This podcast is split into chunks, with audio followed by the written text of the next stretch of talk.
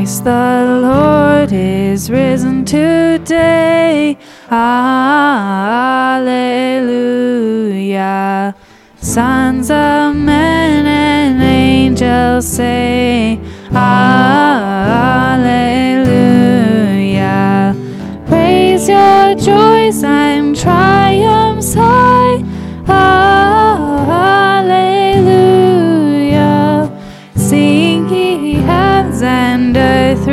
Alleluia. Lives again our glorious King. Alleluia. Where, O death, is now thy sting? Alleluia. Dying once, he heard that save.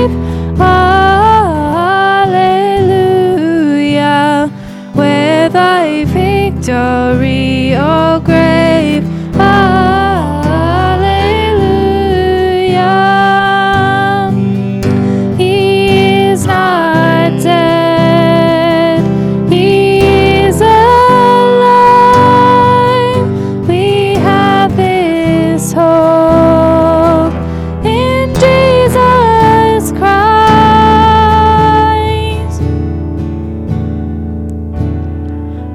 Love's redeeming work is done. Alleluia. Fought the fight, the battle won. Alleluia. Death in vain forbids him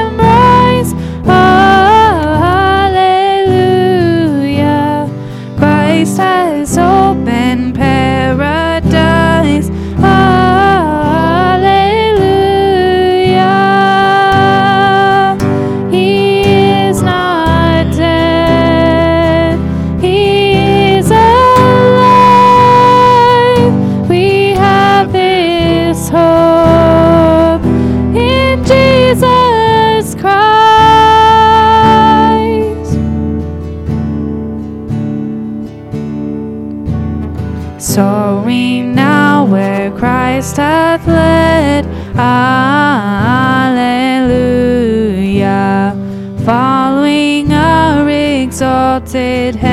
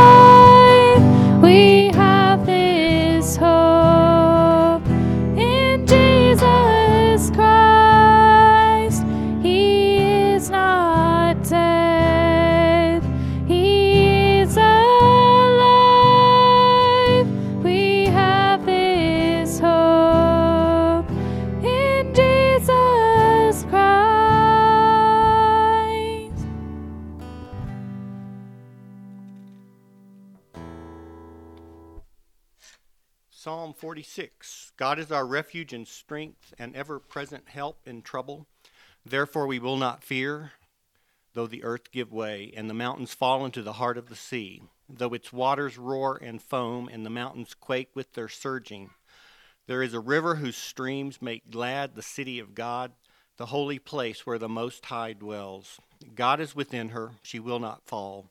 God will help her at break of day. Nations are in uproar, kingdoms fall. He lifts his voice, the earth melts. The Lord Almighty is with us. The God of Jacob is our fortress. Come and see what the Lord has done. The desolations he has brought on the earth, he makes war cease to the ends of the earth. He breaks the bow or bow and shatters the spear. He burns the shields with fire. He says, Be still and know that I am God. I will be exalted among the nations. I will be exalted in the earth. The Lord Almighty is with us. The God of Jacob is our fortress. Almighty God, whom truly to know is everlasting life, grant us so perfectly to know your Son, Jesus Christ, to be the way, the truth, and the life, that we may steadfastly follow his steps in the way that leads to eternal life. Through Jesus Christ, your Son, our Lord, who lives and reigns with you in the unity of the Holy Spirit, one God, forever and ever. Amen.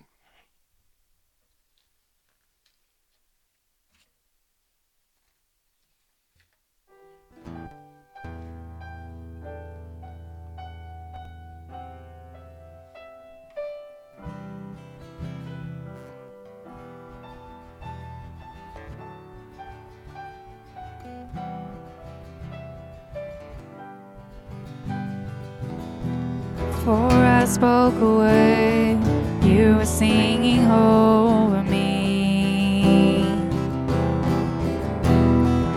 You've been so, so good to me. Before I took a breath, you breathed your life in me. You've been so, so kind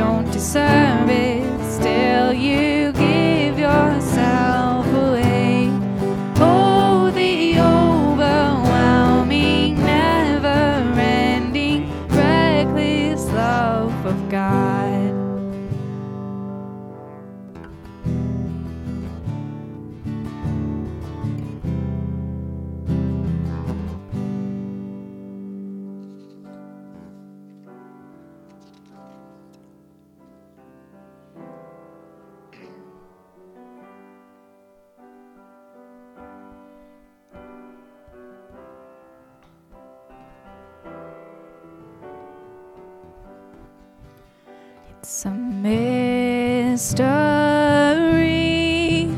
of this hope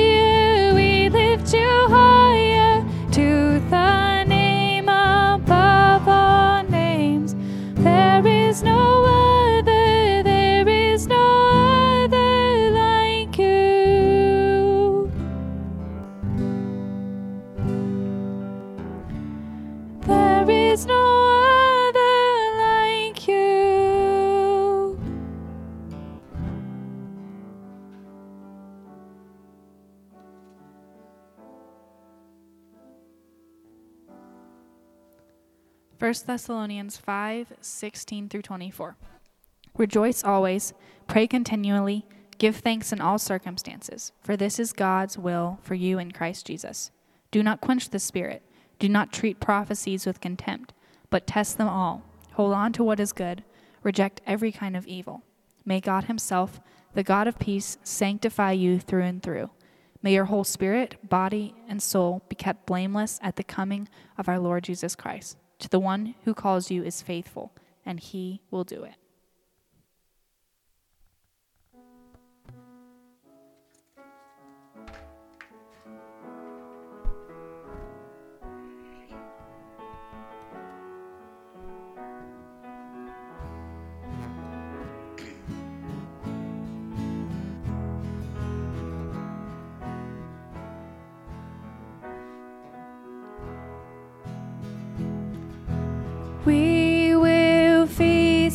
The house of Zion.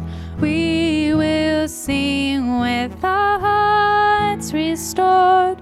He has done great things. We will say together. We will feast and weep no more. We will not be burned by the fire.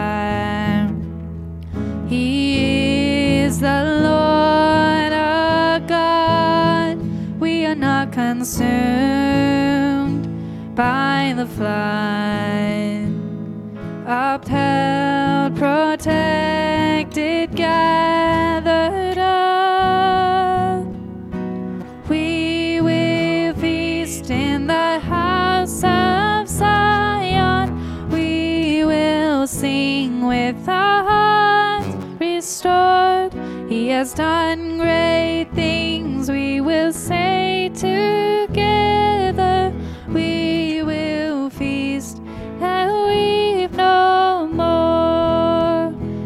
Dark of night, before the dawn. My soul, be not afraid, for the promised morning. Oh,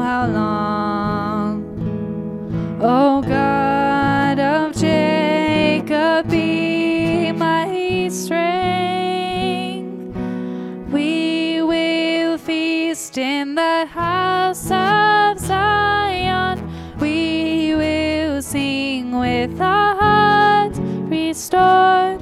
He has done great things. We will say together. We will feast and weep no more. Every vow we've broken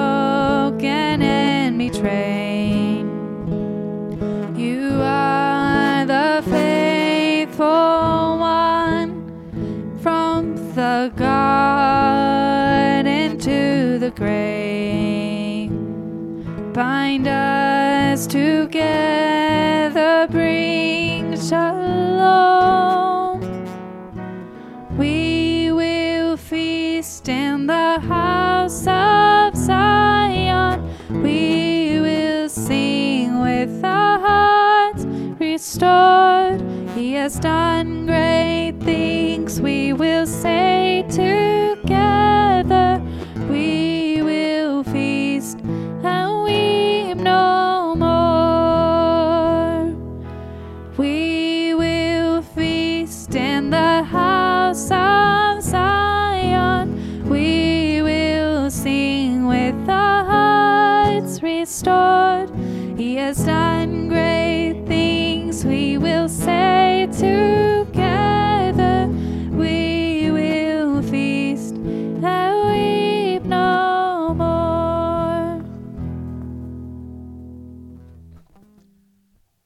From Colossians 3 1 through 17.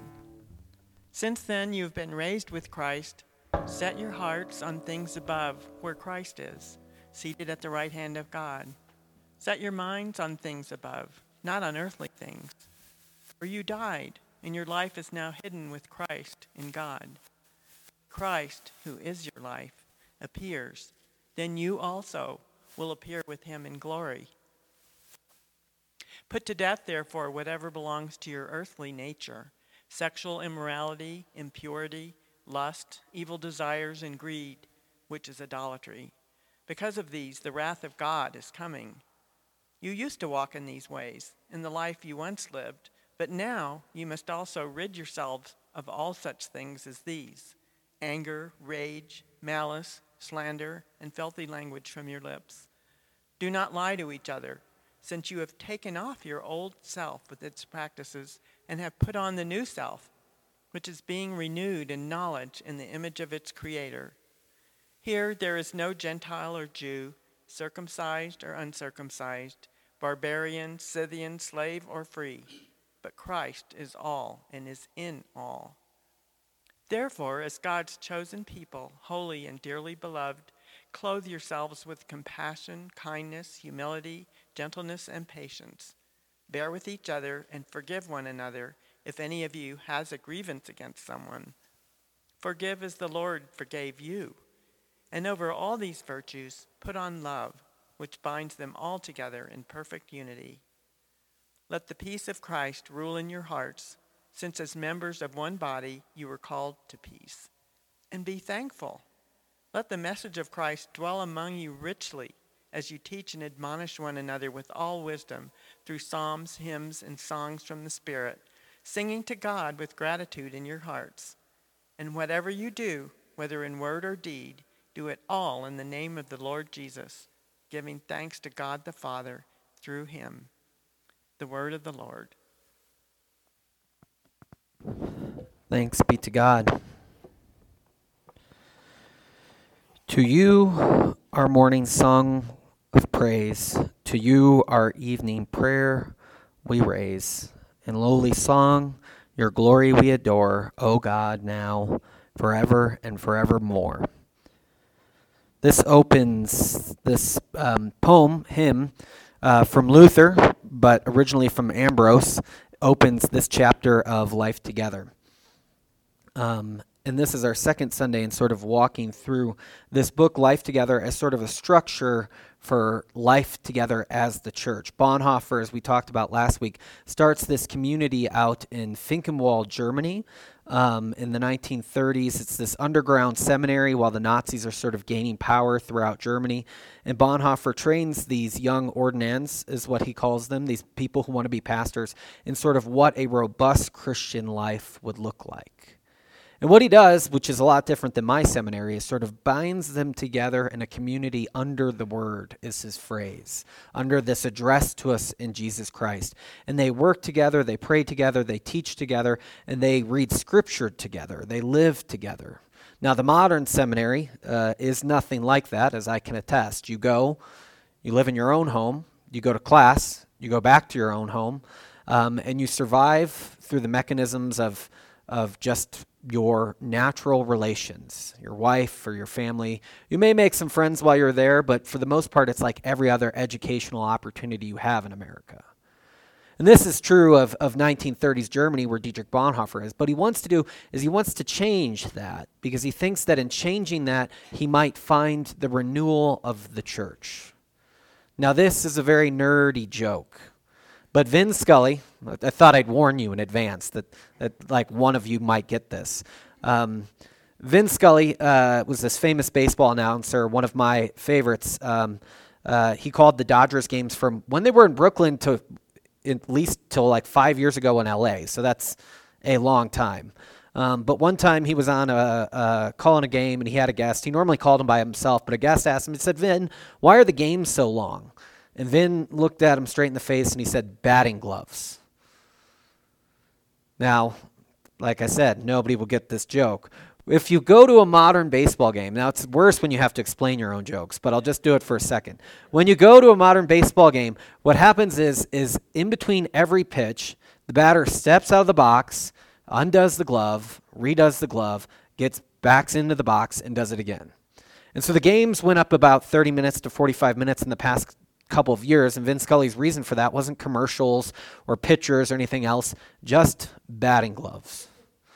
How does that relate to what we're talking about today? I didn't plan on that taking that long.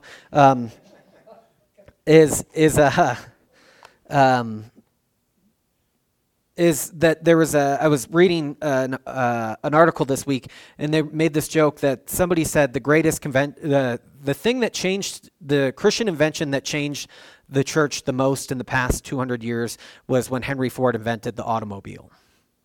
Um, those jokes reminded me of each other. Maybe they don't remind you because it seems counterintuitive. What, how is that a Christian invention and how does that change the church in radical ways? Bonhoeffer in this chapter, The Day Together, assumes a community that is in some sense actually together. They can be together. They can interact together. When he writes the book Life Together, he takes sort of that monastic community he's trying to start for the renewal of the church and breaks it out so at least a family or a group of Christians could do it. But now, and this is true probably more in Chicago than here, but there were people who I went to high school with who went to church 45 minutes away or an hour away. There were um, high schools so large because of the ability of the automobile to bring us close together that the Christian contact of somebody I went to youth group with was even hard to find within those walls. You know, you put 4,000 kids in a high school, it's hard to find um, the other one. Uh, there were people who I think didn't know I was a twin. That's how big the high school was. So that gives you some sense of um, what's going on. They just thought there was two of us walking around the school, I guess, at all times. Um, but the point of, of what I tried to talk about in the me- email of looking at this chapter is that at some point we might have to change our lives to have more robust Christian community. We pull ourselves apart in the distances we travel for work. We pull ourselves apart in the distance we travel to uh, recreate. We pull ourselves apart in the distances we travel to go to school. Um, it's it's not unique that that in it's very unique in the history of the world that like we tell kids and and Carol, you're probably going through this is like, well, don't worry, you have to leave your house and go find yourself and then figure out who you are. Which like for all the history of of world history, you didn't leave or go anywhere, and now it's an almost mandatory rite of passage for our world today. Go away from your family. Go away from your church. Go and make something of yourself. This is sort of the way in which we help. And so, what Bonhoeffer wants to do is provide a structure and a rule for Christians to have life together again. And so, when you read this chapter, um, if you have the book, um, is, is it sounds like he's talking about almost like church um, Sundays, but we have no possibility of doing that over the course of our weeks. Silence plays a large role in this chapter as well. But one of the things that brought me to this book, I feel like I should say again for this season is is I'm aware of I didn't say it in the sermon last week or but I'm aware of the irony of talking about life together when we can't be together. Um, uh, but I think that this can be a structure for us to grow up in. But I was having um, I was talking about Calvin's Institutes with another pastor this week, as you do. I'm sure you guys all have days like that where you pick up the Institutes and, and go out and talk by the river. Um, and we are talking about our hopes for our churches. We, we were um, uh, uh, sort of ending, winding down our discussion. One of the things he asked me is like, well, what's the hope for your church? Because I love asking people these questions so I can steal. Uh, good artists steal, um, bad artist copy. Um, but um, that I hate when people ask me back because I'm like, oh, now you're going to steal from me, um, which is exactly the way God wants us to think about this. Um, that's not true. Um, but anyways, uh, he asked me, "What do you want for your church?" And I said, "You know how in Scripture that, that that Jesus calls the church and the community of believers salt and light, and that's like contrast language for the world." I said, "You know, it's it's I, I, hate being the guy who answers back with the Bible, like, well, my real dream is just for something Jesus said. And it's like, why'd I ask you in the first place then?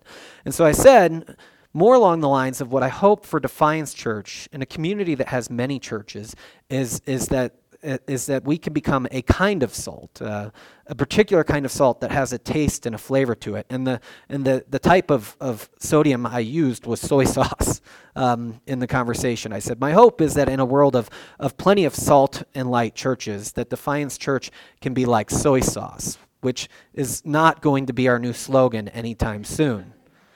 But what I think I meant is that, that we might have a flavor that makes us stand out.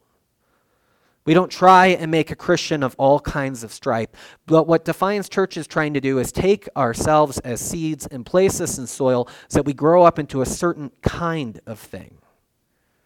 It's not just for us to be like, well, you go off in this corner and do this thing, and you go off in that corner and do this thing, and have all that. It's good to have churches like that, and they're often much bigger than our church, too. But there's times, like with Bonhoeffer's community here and Life Together, and other places in church history, where people are called to sort of bring themselves into something more bound something more um, and, and the ancient root word for religion ligare means to bind. Religion is this process of binding to bind themselves into something. We often use the idea of, of a cookie, cookie, cutter cookie cutter is a bad thing like oh it's just a cookie cutter this that thing um, and it's not a compliment but what i think that that can mean positively for us is that our practice of faith together has a shape it has a content. We know something of who we are, and we can check in and talk and be around that. That the restoration of the church might come through this retrieval of practices to which we've long thrown off and bring them back to practicing them together. In, in the Catholic Church, there's many different ways you can bring these things on. You can join an order. You can become uh, an oblate of an order. You can sort of take on practices and these things. But in the Protestant church, uh, for rules of life, we pretty much don't have many. Many of them are more modern than this. But uh, Bonhoeffer's book, Life Together, serves as almost St. Benedict's rule for the Protestant church. As much as we may hope, although Bonhoeffer in his time was confused of, accused of trying to Catholicize the church as well but trying to make something where they can practice together.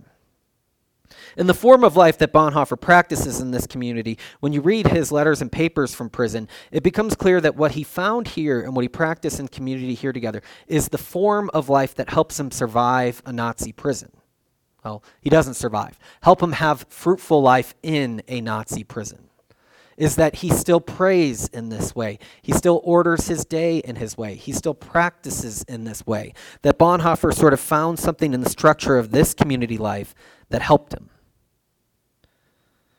One of the reasons why I think this chapter is important about the community we can find together is that I remember the story of Richard Rohr. Uh, some of you may have read his books. I'm not a huge fan, but he started this Center of Contemplation and Action in New Mexico. And his idea was we'd get Christians together who were active in action in the world, and we'd spend half our time in contemplation and half our time discerning action. And as people started to show up, he said, Oh my gosh, everybody's doing action, nobody's doing contemplation. Nobody has time to pray. Nobody has time to worship, to gather to sing songs together, to celebrate, to fast. All they have time to do is do, do, do. And so his community he started there became 90% more about spiritual disciplines, recovering life, recovering the ability to sort of come to Jesus in silence and to listen and to be able to read the word and pray again. And the other 10%, they actually talked about action. Now, to say we live in a world of action is hardly unique at all. But I think this chapter of life together to help us do is frame this day, our Sunday worship, but other days of our life in a goal like way in which we can build structure into our life. Bonhoeffer begins this, this chapter with this ode to the day, that to rise in a new day, and you find this in the New Testament. Wake, O sleeper, rise from the dead. Um, the raising in the Old Testament and the New Testament to a new day was a gift from God. God's mercies are new every morning. So says that while we see people in the New Testament and the Old Testament going out in the morning to pray, so it is for Christians too to have this morning time to sort of offer words of praise back to God. Now, I can guarantee I'm not alone in this. But in the silence of the morning, whatever silence there might be with two kids, um, the thing that I reach for is not a hymnal, not a copy of the Psalms or my Bible, but the cell phone that makes an alarm to awake me from the morning. We, when we arise, check our email. We check our text messages. We search for voicemails. What contact might I have missed during my sleep? During this time, I'm sure many of us are tempted to check the news. For some reason, my phone during this time was telling me how many new coronavirus cases Colorado was having each day when I woke up in the morning, and then it stopped. I don't, I didn't turn it off; it just stopped doing it, which I was like, "This is very." I don't know what it's what is happening that it stopped doing that. But we produce in this way, and, and this is one of these things I talk about this often is that I'm an over slave to reading about productivity experts and very low on implementing the stuff, but I love reading about it. And and almost everybody who talks about having a morning ritual of waking your day is that if you check your cell phone the first thing in the morning, you check your email the first thing in the morning, if you go to a computer the first thing in the morning, the terminal, the day that you will live will be set as reactive.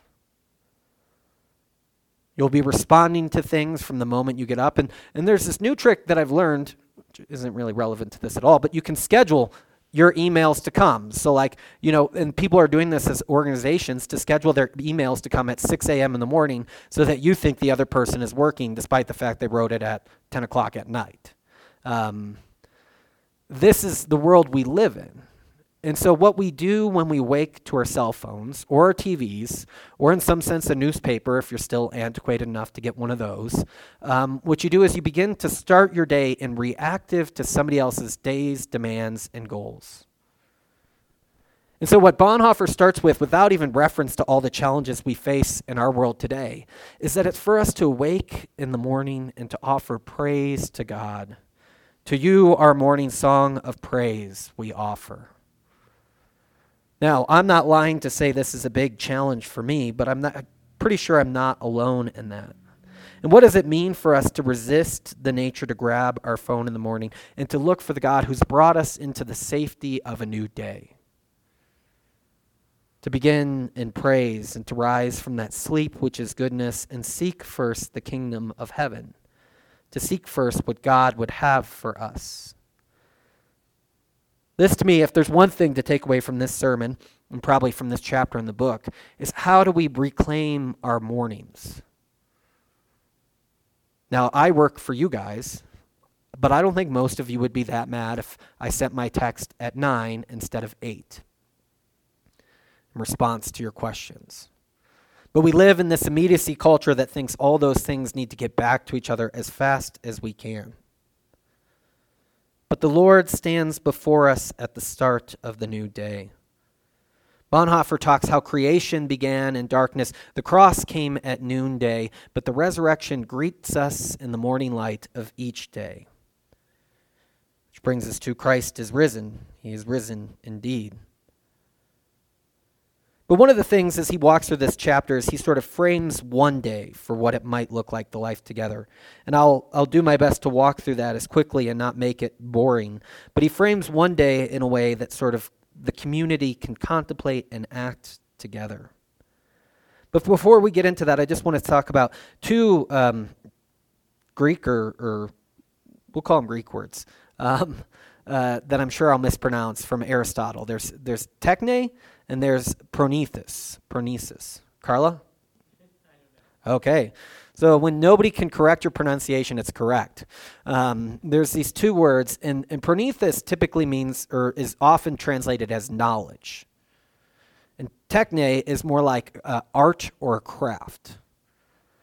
What we've done in the Christian life today, and in my own preaching and what we do when we gather, is made it all um, uh, episteme, uh, all knowledge. We just teach and talk. We try to get everything in your head.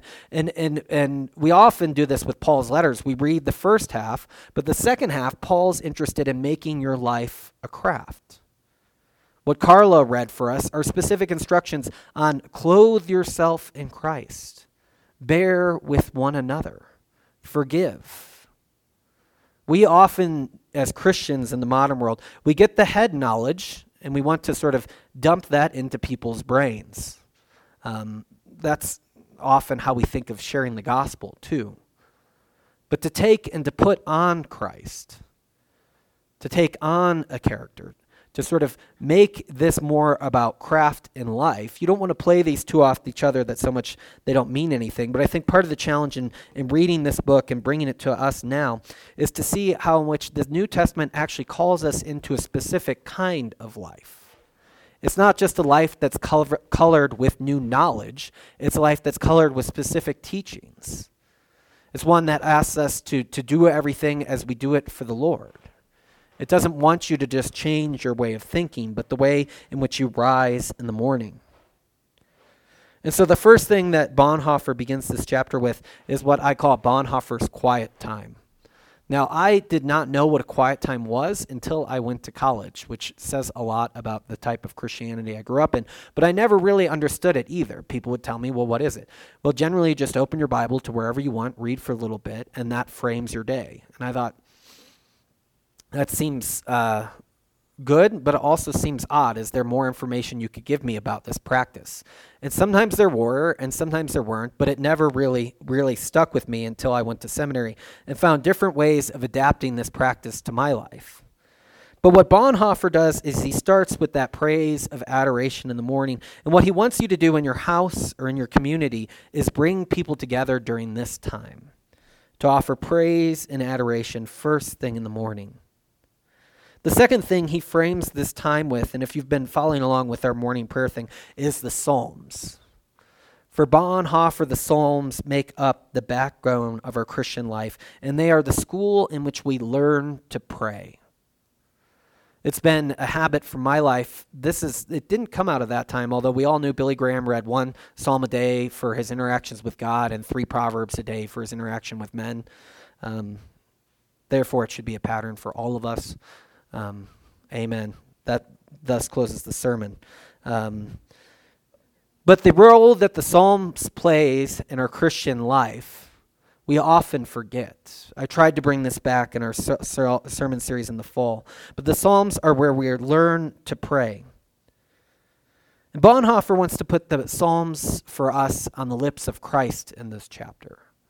We pray them because he prayed them. It is Jesus' prayer book, so therefore it becomes our prayer book. And one of the interesting parts of the chapter, he changes the way that this means we pray the Psalms of innocence and the imprecatory Psalms. That if we pray them as the one who absorbed the wrath of God, as the truly innocent one, if we pray them as if he is praying them, that brings us to a different place than if we're praying to smite our enemies. If we pray them in the character of Christ. But it teaches us to pray in the promises of God, Bonhoeffer says. It teaches us the form of prayer. It teaches us how we would language our concerns to God. And then it prays, teaches us to pray as a community. First off, there are many people praying the Psalms throughout any given morning, and it connects us to the Christ in a sort of um, spiritual, mystical way, if you will, but also that many of the Psalms exist as communal prayers. They're more than one person bringing the concern to God. This praying the Psalms expands ourselves in the morning. Then he gets to the reading of Scripture.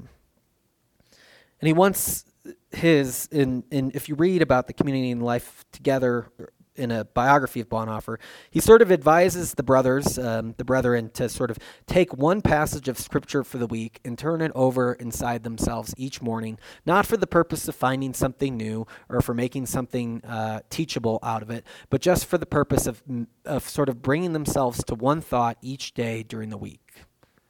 This was one of the things that the brothers protested the most. To spend 30 minutes in silence with a short piece of scripture was something they weren't uh, acclimated to. But it's something that Bonhoeffer found great solace in then and finds great solace in prison. And to sort of ask how God is speaking to you through this passage. But he also has room for much longer readings of Scripture, reading Scripture together out loud. And he wants them to know Scripture because it's how we know our own story. So this was never made clear to me about the quiet time when I taught about it. Was taught about it is that when we read the Bible, we learn what the story is of the people of God. It's not just information, it's not just a devotional moment, it's not just checking a box, but you're finding out where you came from and where you are going and finding out how to live craftfully in the present. To live artfully in the present. It sets us up in a different way. He begins to move towards singing together. We, we did a study a long time ago that um, that began uh, with this question. Well, Albert Borgmann asks this question, which is the most important thing of his grad students. He says will be to decide if you're going to have a TV. That's one of the most important questions you'll ask in your life, and if you are, where you're going to put it is the second most important question. There was a joke that we learned from the monk when we went through the study that said, you know, the best thing you could do today is go out, buy a gun, shoot your TV, and donate the gun for scrap metal, and you'll have done two good acts that day. Um, which I thought was comically true. Now, I have a TV, and I'm not sure people should get rid of their TVs, but TVs, speakers, instrument, or, um, and and car audio take away the singing and entertaining together. Borgmann talks about this a lot is that we used to come together and put instruments and play. There used to be pianos in living rooms, not televisions. When you move to a world dictated by screens, you lose the ability to, to make together something good. It's not uncommon, but you'll read even during the Civil War that they would enact Shakespeare plays together. Shakespeare has been relegated to the academy today, so there's no way anybody's doing that in their household. Although Josiah has a reading he can do for us, I believe, next Sunday. Um, um, but we sort of lose this ability to sing together, to make music together, to play together. But Bonhoeffer wants them to reclaim the singing together in the morning and then to offer up prayer for the day. This is how Bonhoeffer begins his day, and he thinks it's a good way for the Christian household to begin their day. Next, he talks about breaking bread together. And that in each meal we have, he sees that we celebrate that God rested on the seventh day. And that in breaking bread together, we sort of see ourselves, and he takes the phrase from the Lord's Prayer, our daily bread, in this community of people who shares bread that God has brought us into the rest of the day. The next passage he brings us to is the workday. He connects the workday to what it means to pray without ceasing. He says that the work brings us in the places of the tangible world. And we move from this sort of relationship from I to God to this relationship to things around us. But it's through prayer that we gain the proper relationship to the things around us. And a phrase that I'll, I'll think about for a long time, I don't know if I have much to say about it today, is he says, without labor, without work, prayer isn't prayer. And without prayer, work isn't work that there's this connection between our work and our prayers that draw us into the tangible things. The uh, the Saint Benedicts have this phrase. Carly, you probably know this one if you can help me. Ora et labora, prayer and work. The Benedictines uh, see their community as one bound together in prayer and work. So Latin you never took. Uh, um, ora et labora to pray and to work together. And this brings us into the thing. Now, this is, um, I think, interesting for us because many of us don't see our prayer as our work or our work as our prayer. And yet, for the work of the world to go on, for food to be made, for colleges to run, for schools to be taught, there needs to be people who draw themselves into this work so that we can exist in ways Bonhoeffer does not see the workday as the enemy of the spiritual life. Now, this, I think, is the most pivotal point here, is that we often play our I pray, I do my morning thing, I go to work, I come home. But what Christianity is about is the unity of your life. It doesn't want you to play your work off your Bible reading time. It doesn't want you to say, oh, I'm doing this, and now I let that aside but to, to, to sort of have the art, the edges of the, the ink bleed into each other is the challenge of the Christian life. How to have your prayers go into that. He talks about the midday break as another time in which we get to rest in God. And that evening is the place for us time to heal division. Don't let the sun go down on your anger. Again, we live such distant lives so far apart that to seek reconciliation in the evening is far, although we do have phones and technology for that. But he calls the people into the evening to start to rest again and to go to their prayer um, and sleep and to wait the glories of a new day. This is sort of the structure of life he sees for the day together. The next chapter is about the day alone. But I think the challenge for us is what does it mean to frame our days as gifts of a gracious God who comes near to us in the morning, who we sing praises to, who we study and learn our story from, who we offer prayers to, and that as we work, we fuse that with our prayers together for the sake of the world. And then we go to the rest that God has for us. Let us pray.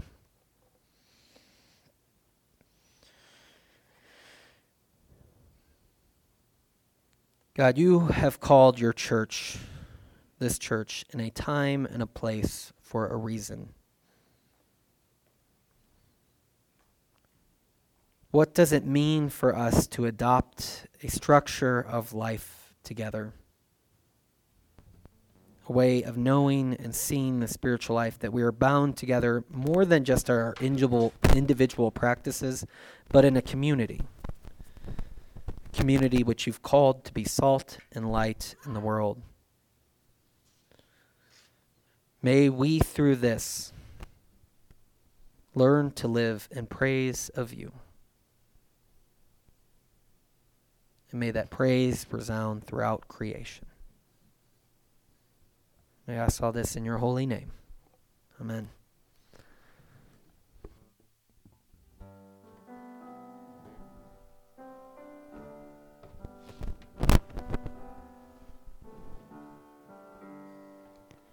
Christ the sure and steady anchor in the fury of the storm.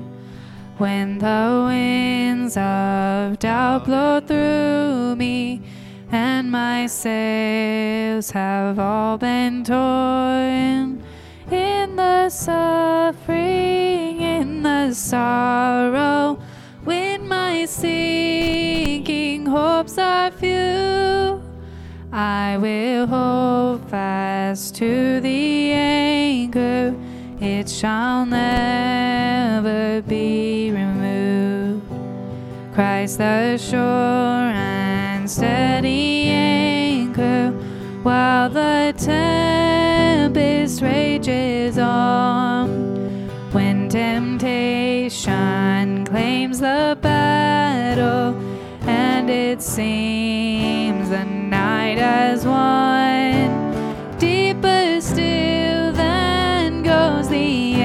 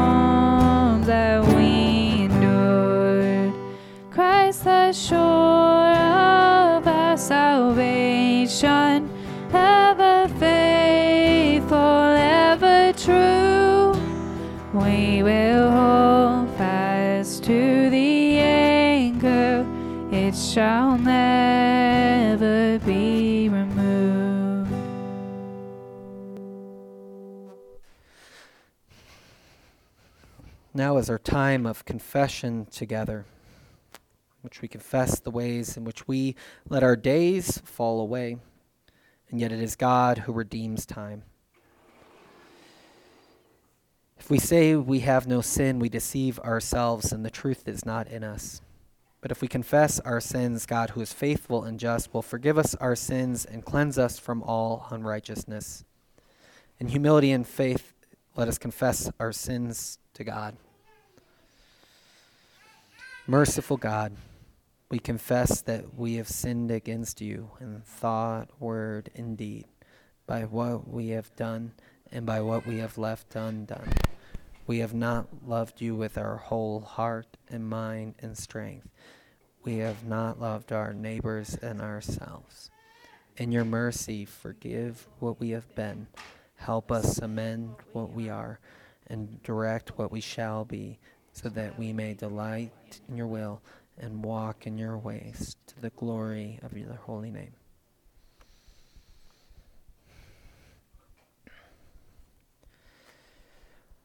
Hear the good news.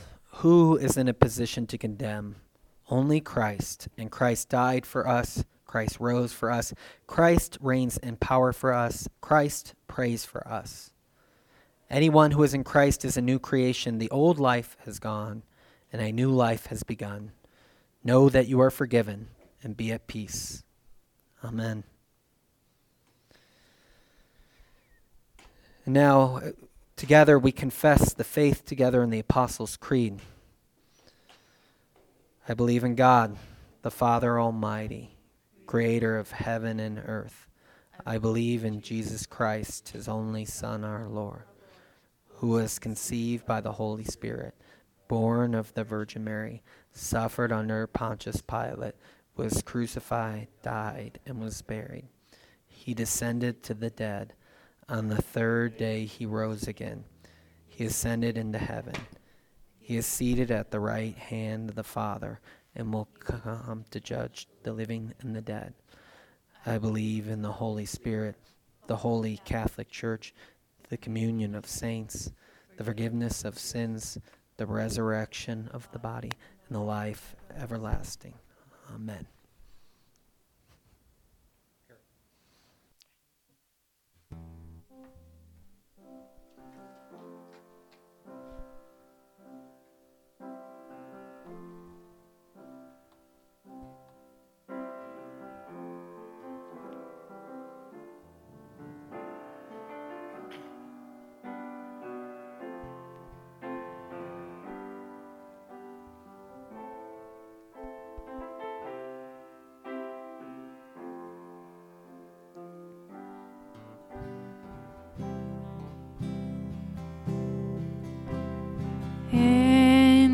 Christ we offer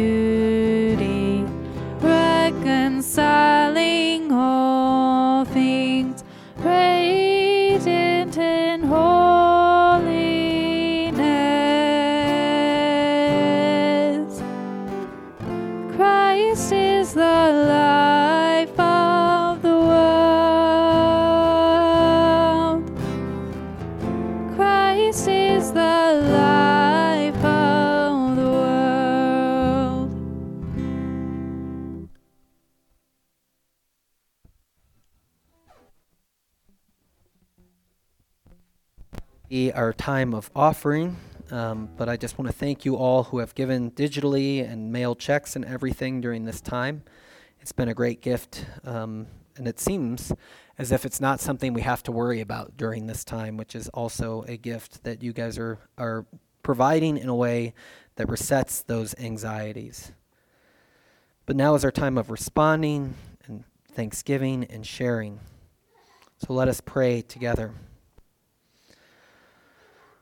Holy God, you have called us to follow in the way of your risen Son and to care for those who are our companions, not with words of comfort, but acts of love. Seeking to be true friends of all, we offer our prayers on behalf of the church and the world.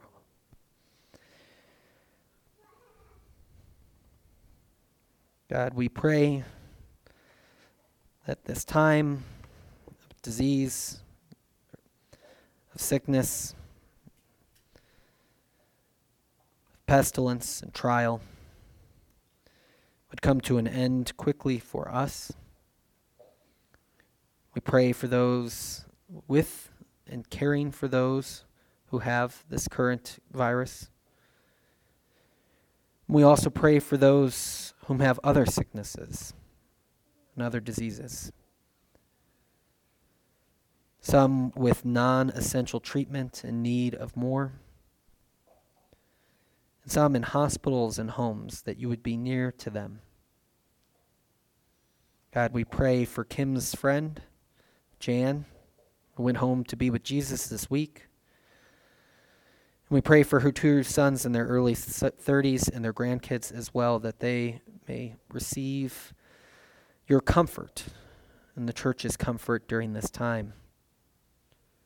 We pray for the Greeners, Jonathan and Emily, as this week they buried his grandfather. We pray for all those losing loved ones during this time and unable to take part of the rituals of mourning,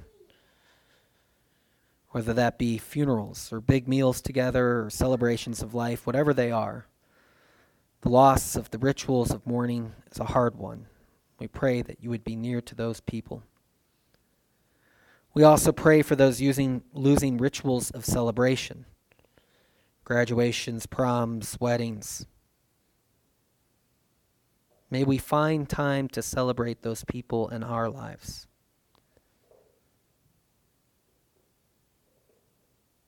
May your goodness come to those, and we give thanks for the glories of today. We give thanks for your life and your son. We give you thanks for the ability we have to structure a life together. God, in the midst of so much trial, you enable our lips to speak thanksgiving and praise. So we close with the prayer that you taught us to pray. Our Father, who is in heaven, hallowed be your name. Your kingdom come, your will be done, on earth as it is in heaven. Give us this day our daily bread, and forgive us our sins as we forgive those who sin against us. Lead us not to temptation, but deliver us from the evil one. For yours is the kingdom, and the power, and the glory forever. Amen. Praise God from whom all blessings flow. Praise Him, all creatures here below. Praise Him above, ye heavenly hosts. Praise Father, Son,